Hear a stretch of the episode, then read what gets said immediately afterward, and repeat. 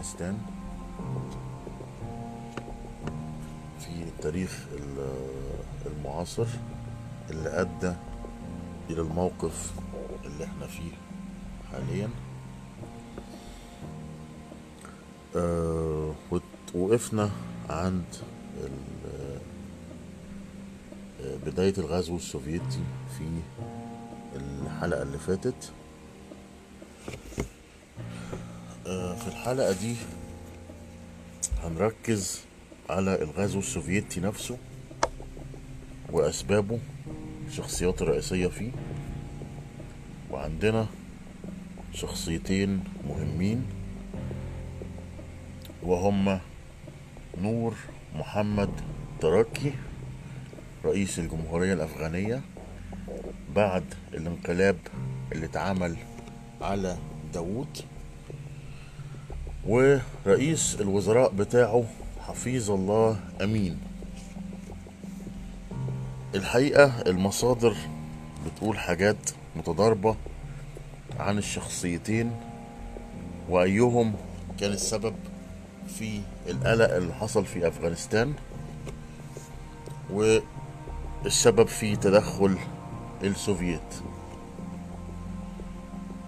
آه زي ما قلنا إن داوود خان كان عنده أجندة بشتونية عايز يفرضها بالقوة وده خلى الناس الأفغان الشعب الأفغاني يتضايق منه. وحصلت اغتيالات للمعارضين بتوعه مما أدى إلى قيام آه، ما يسمى بثورة ثور أو آه، الانقلاب بتاع ثور. اللي على إثره بقى فيه تركي رئيس للجمهورية وأمين رئيس للوزراء. ودول بقى جم بأجندة ماركسية اشتراكية ومحاولة لتغيير الدولة الأفغانية إلى دولة تقدمية يسارية اشتراكية آه عن طريق فرض الضرائب. ومصادرة الأراضي وكانوا بينفذوا ده بالقمع وبالقوة وبالاعتقال والإعدام. في اخت- اختلاف بقى في المصادر حول إن تركي هو اللي كان راديكالي قوي ومبوظ الدنيا وبين إن أمين هو اللي كان راديكالي قوي ومبوظ الدنيا. أو إن أمين كان ضعيف ومهزوز وبسبب ضعفه فالثورات والانتفاضات قامت عليه وإن تركي كان عميل السوفييت بيتفاوض معاهم ضد أمين لأن أمين الإصلاحات بتاعته عمالة تعمل مشاكل فهيوقع الدنيا. المهم ال ال ال الانتفاضة قامت وهو تركي وأمين الاتنين موجودين. ده كرئيس للجمهورية وده كرئيس للوزراء. وتركي بالفعل كان بيطلب مساعدات من السوفييت ضد هذه المظاهرات وضد برضو أمين. لأن على حد زعمه أمين ال ال ال ال الإصلاحات اللي بيعملها أو اللي بتعملها حكومته آه، أغضبت الناس لأنها مش تدريجية. طبعا أنتوا عارفين زي ما إحنا شرحنا قبل كده المجتمع الأفغاني مجتمع منعزل ومجتمع قبلي ومجتمع عنده أعراف و...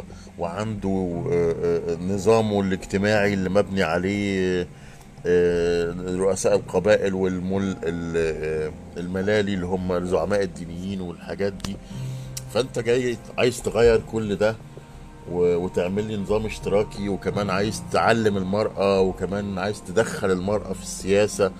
هو الحزب حزب الشعب ال- ال- الديمقراطي كان فيه ستات بالفعل يعني.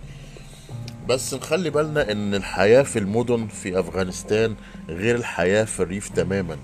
وإن سكان الأرياف والجبال والمناطق النائية والقرى كانوا متعودين على إن هم عايشين بنظام مستقل عن الدولة المركزية. يعني عمرهم ما اعترفوا بالدولة المركزية دي وأي دولة بتحاول تبقى مركزية عليهم بيصدوها أو بيقاوموها. فيعني ال- المناطق فيها شبه استقلال أو حكم ذاتي عن الايه عن المدن. اللي الدنيا فيها مختلفة تماما. يعني المدن فيها بقى مدنية وفيها اختلاط وفيها تعليم وشوارع مسفلتة وبتاع لكن القرى قايمة على آه، آه، العمد والشيوخ والمشايخ والملالي والناس الكبيرة والإقطاعيين طبعا أصحاب الأراضي لأن أفغانستان كان فيها إقطاع. ودي من الحاجات اللي قومت المقاومة ضد الحكومة الاشتراكية اللي جاية عايزة تعمل إصلاح وإعادة توزيع الأراضي. زي ما عبد الناصر كده عمل نظام الفدادين خمسة خمس فدادين وعوض بقى أرضه والحاجات اللي إحنا سمعنا عنها دي وصادر أراضي الإقطاعيين الكبار ووزعها على الفلاحين والكلام ده. فبرضو آه، آه، حكومة آه، تراكي وأمين الاشتراكية حاولت تعمل ده أو عملت ده بس كانت نتيجته غضب كبير ومقاومة كبيرة من ال- الناس اللي رافضين هذه التغييرات. آه، اولا ل- ل- لأملاكهم وفلوسهم ثانيا لعاداتهم وتقاليدهم برغم إن ممكن إحنا نتفق إن هذه التغييرات حميدة لكن طريقة فرضها بالقوة أي حاجة بتتفرض بالقوة أي حاجة مهما كانت كويسة بتتفرض بالقوة على الناس وبغصب عنهم وبالاعتقال وبالقمع هتلاقي في الآخر مقاومة وفشل.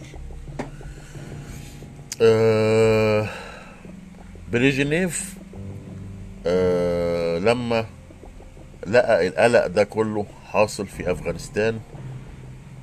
ده غير إن حصلت ثورة الخميني طبعا في إيران في الوقت ده اللي قلقت العالم كله.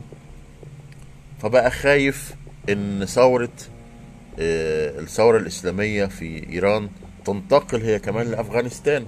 والشعب أصلا مستعد للكلام ده. شعب متدين بطبعه و... ومحتضن للافكار الدينية والأفكار ال- الكلاسيكية عن. عن الدين فسهل جدا إن هو آه، يقوم ب- ب- بثورة ويتحول النظام الحاكم في أفغانستان إلى نظام آه، إسلامي زي النظام بتاع الخميني في إيران ده غير بقى إن أفغانستان كانت على الحدود مع عدد من الجمهوريات الإسلامية اللي ضمها الاتحاد السوفيتي لما قام زي طاجيكستان وأوزبكستان وتركمانستان. دول على حدود مباشرة آه، مع أفغانستان. دول آسيا الوسطى. وممكن نضيف ليهم قرغيزيا كمان ولو إنها ملهاش حدود مباشرة مع أفغانستان. فتبقى مصيبة على الاتحاد السوفيتي لو آه هذه الثورة الإسلامية ونظام الحكم الإسلامي ينتقل إلى السكان المسلمين اللي هم أصلا متبرمين ومش راضيين عن الحكم السوفيتي الاشتراكي اللي بيحكم بلادهم. وهينفصلوا بعد كده زي ما إحنا شفنا لما انهار الاتحاد السوفيتي إن كل هذه الجمهوريات الإسلامية بتاعت آسيا الوسطى انفصلت وبقت جمهوريات مستقلة. أي نعم بقت ديكتاتوريات وبقى حكامها أولاد وسخة بس بقت آه، مستقلة عن الاتحاد السوفيتي. آه، تاريخيا حتى أيام الملك أفغانستان كانت معتمدة عسكريا وتجاريا. طبعا إحنا اتكلمنا إن إزاي أفغانستان دي بعد ما كانت دولة ثرية وملتقى لقوافل التجارة من الصين والحبشة وإيران وروسيا والهند وال... يعني كانت ملتقى عالمي.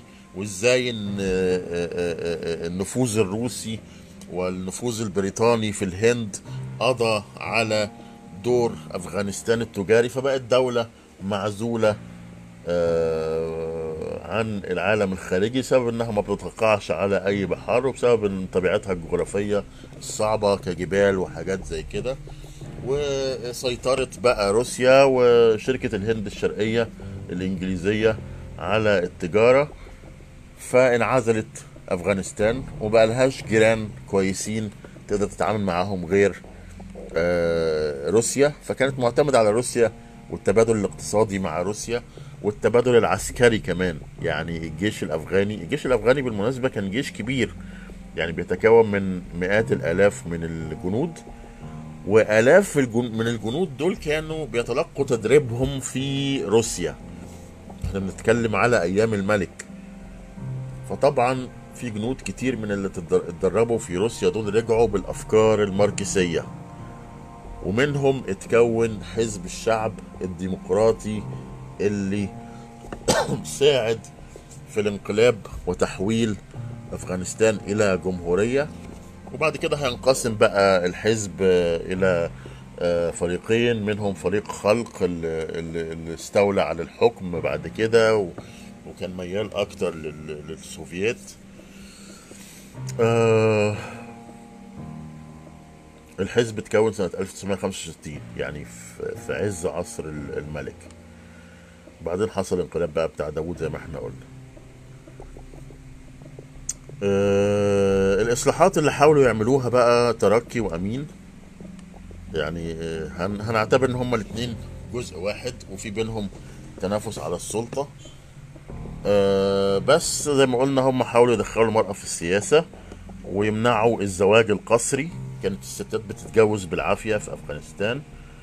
آه، آه، ويفرضوا سلطة مركزية على أنحاء البلاد لأول مرة تقريبا في تاريخ أفغانستان. اتحكموا في المهور اللي بتدفع عشان كانت ال- العرايس ليهم سعر يعني بيتباعوا زي الجواري. وكمان رفعوا سن الزواج وده طبعا يعني حاجة تزعل الإسلاميين. آه، وكان في زواج أطفال وكان في زواج في سن مبكر. آه، ومنعوا تطبيق الشريعة الإسلامية. وشجعوا على ال- الشعب الأفغاني على أن هم يقصوا اللحية. آم، ال- الحقيقة إن كان في خطط سابقة لتطوير أفغانستان ب- بقيادة اليونسكو مثلا. يعني اليونسكو كان عامل لهم خطة لتطوير التعليم في خلال عشرين سنة. لكن ال- نور محمد تركي أفندي قال لك لا لا لا عشرين سنة إيه؟ إحنا هم عندنا أربع سنين. لازم نقضي على الأمية في أربع سنين. آه وطبعا كان بي بيحقنوا أجندة يسارية في التعليم. آه من التطور برضو اللي دخلوه الاشتراكيين كان إن هم أنشأوا أول محطة تلفزيون التلفزيون الأفغاني سنة 1978 متخيلين إن التلفزيون دخل أفغانستان متأخر كده سنة 78 آه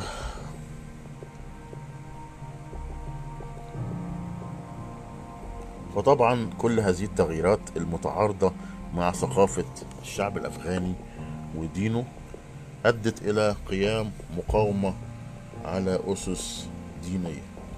طبعا ما كانش الناس كلهم بنفس الفكر وبنفس الأيديولوجية وبنفس التوجه الديني لكن توحدوا توحدت هذه المقاومة كلها وتسمت المجاهدين الأفغان.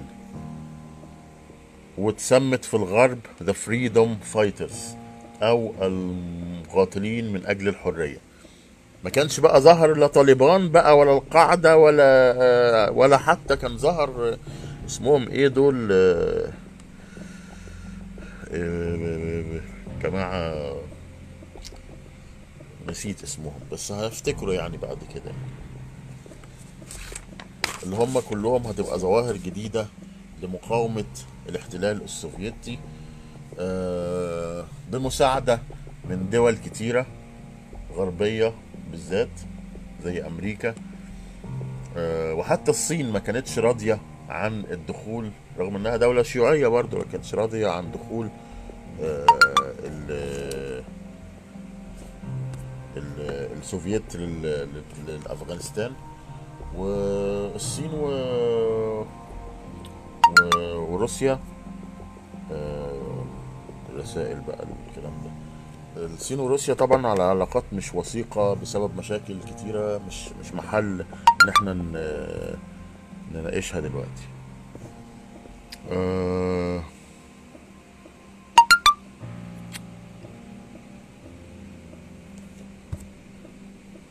مش عارف أرد عليك يعني ف...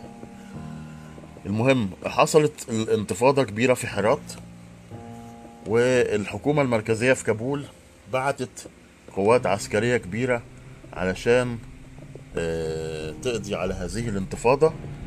فقام جنود كتير من اللي اتبعتوا عشان يقضوا على هذه الانتفاضة خلعوا من الجيش الأفغاني وانضموا إلى الانتفاضة.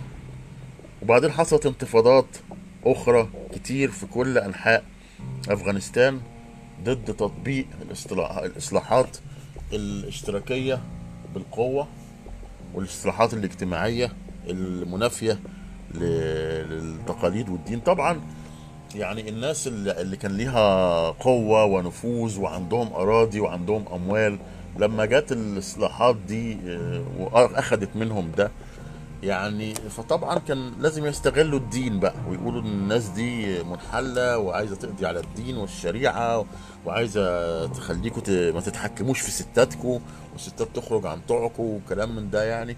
أنا ما بقولش إن الحكومة الاشتراكية كانت حلوة بس إحنا لازم نكون دقيقين في تناول اللي حصل ده ونشوف مين الكويس ومين الوحش والحقيقة للاتنين وحشين. أه بس مقاومة القمع طبعا ومقاومة أي شيء يفرض عليك بالقوة أه مفهومة.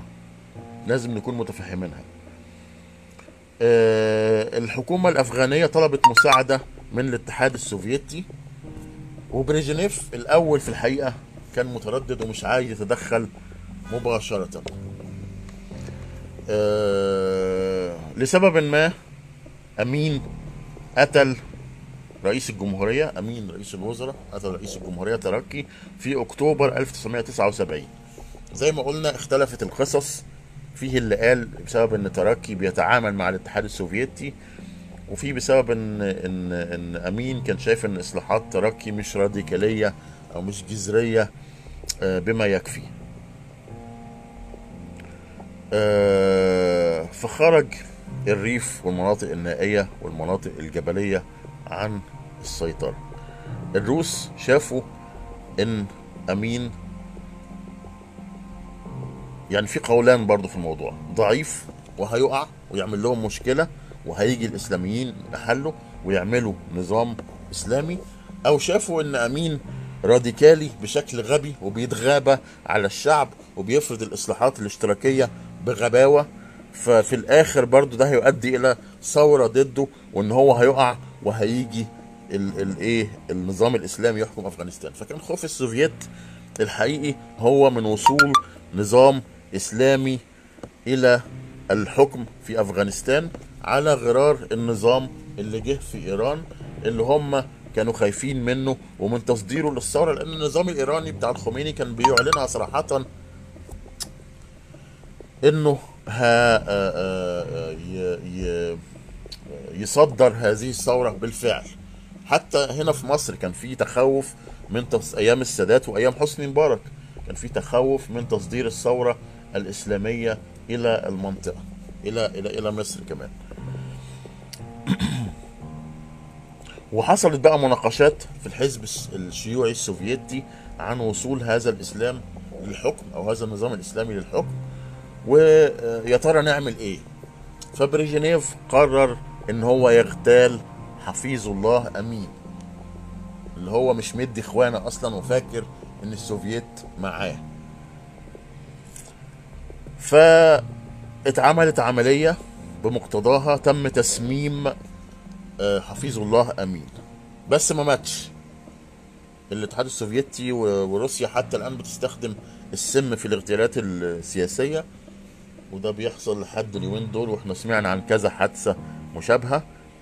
ففي تلك الفترة 79 برضو تم استخدام السم لاغتيال حفيظ الله أمين. وبعدين السوفييت أوهموه إن في ناس تانية هي اللي حاولت تغتاله فأنت يا ريت تتنقل وتنقل الإدارة بتاعتك إلى مكان تاني.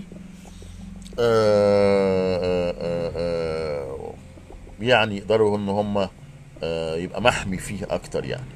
بس في الحقيقة هم كانوا عايزين ينقلوه لمكان يبقى أسهل اغتياله فيه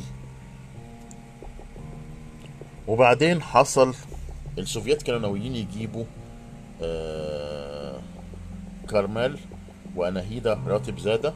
دول سياسيين أفغان برضو ليهم تاريخ وكانوا أعضاء في الحزب وأعضاء في البرلمان أيام الملك.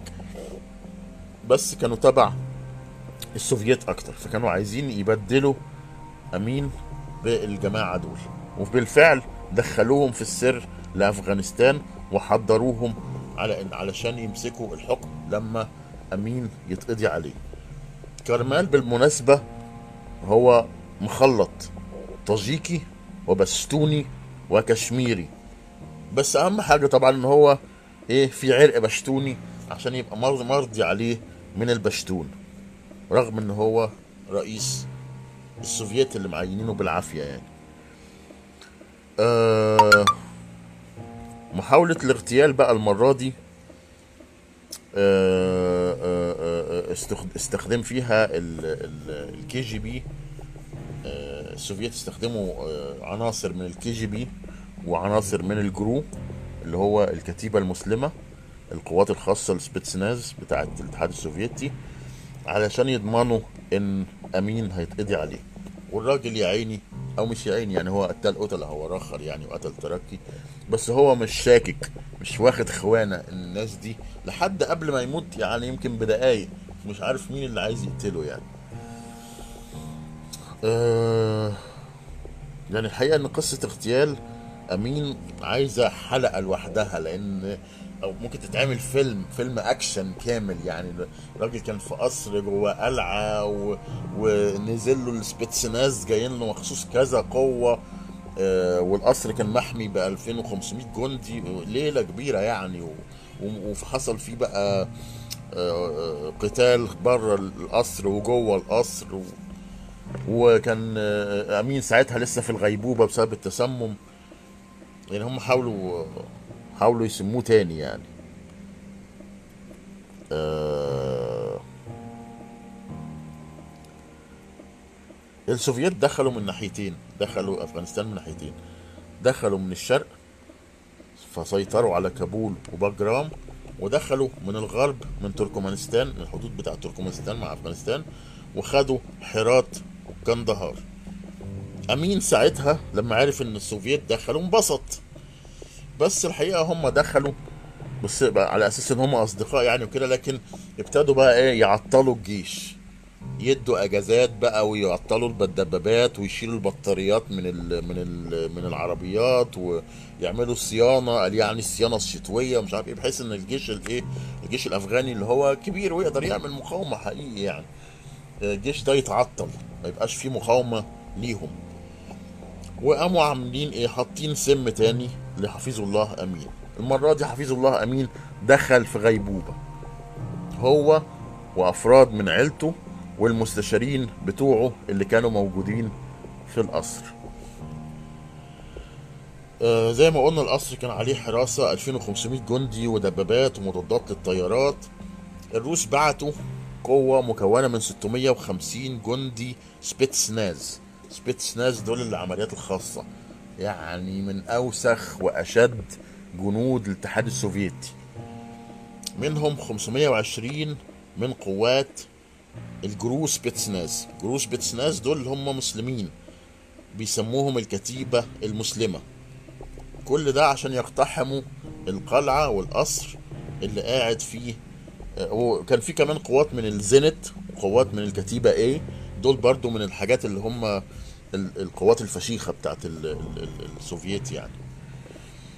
آه، وفي ناس بقى عملوا إن هم بيعملوا تمويه يعني وبيعملوا ان هم بيعملوا مناورات وتدريبات عشان الجيش الأفغاني ما يقلقش. وفي آه، جنود روس لبسوا ملابس الجيش الأفغاني. آه، والأفغان وأمين ما كانوش آه، واخدين خيانة. ولحد ما شافوهم بعينيهم الحرس بتوع القصر بتاع أمين كانوا فاكرين إن دول من المجاهدين أو من الثوار اللي هم سايرين على ال ال ال ال الحكم الاشتراكي. لحد ما القوات دي بالفعل نجحت إنها تقتحم القصر وتقضي على المقاومة والقوات اللي كانوا فاكرينهم آه، مجاهدين ويوصلوا لحفيظ الله أمين. اللي فاق من الغيبوبة وكان لابس شورت وفانيلا تي شيرت وفوجئ بالقوات ال- ال- السوفيتية وقتلوه ضربوه بالنار. وهو كل الوقت ده كان فاكر إن السوفييت في صفه وإن هم جايين علشان يحموه. وبتبتدي بقى مرحلة حكم كارمل عميل السوفييت أو الرئيس التابع للس... هو أفغاني بس تابع للسوفييت. ومرحلة بقى ال- ال- ال- المقاومة الأفغانية للاحتلال السوفيتي مع الدعم الأمريكي والمصري والعالمي وجمع التبرعات ودفع السعودية للأموال وضخها للأموال والمجاهدين أيضا وظهور نجم أسامة بن لادن وكل هذه الأشياء. وبرضه طالبان مش هتظهر دلوقتي. طالبان هتظهر بعد ما السوفييت يخرجوا. طبعا آه، ده هيبقى موضوع كبير. هيحتاج حلقة لوحده. فالحلقة دي برضو مش عايزينها تط- تطول وإنها طولت عن الحلقات السابقة. يعني إحنا داخلين في نص ساعة أهو.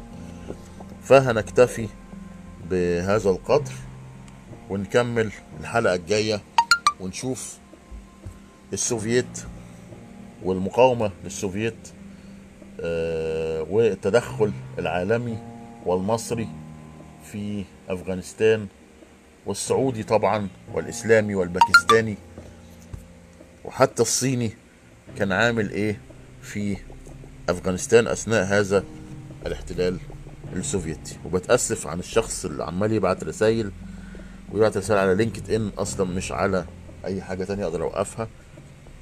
فأرجو إنه يكون ما أزعجكمش يعني بس هو أزعجني أنا الحقيقة.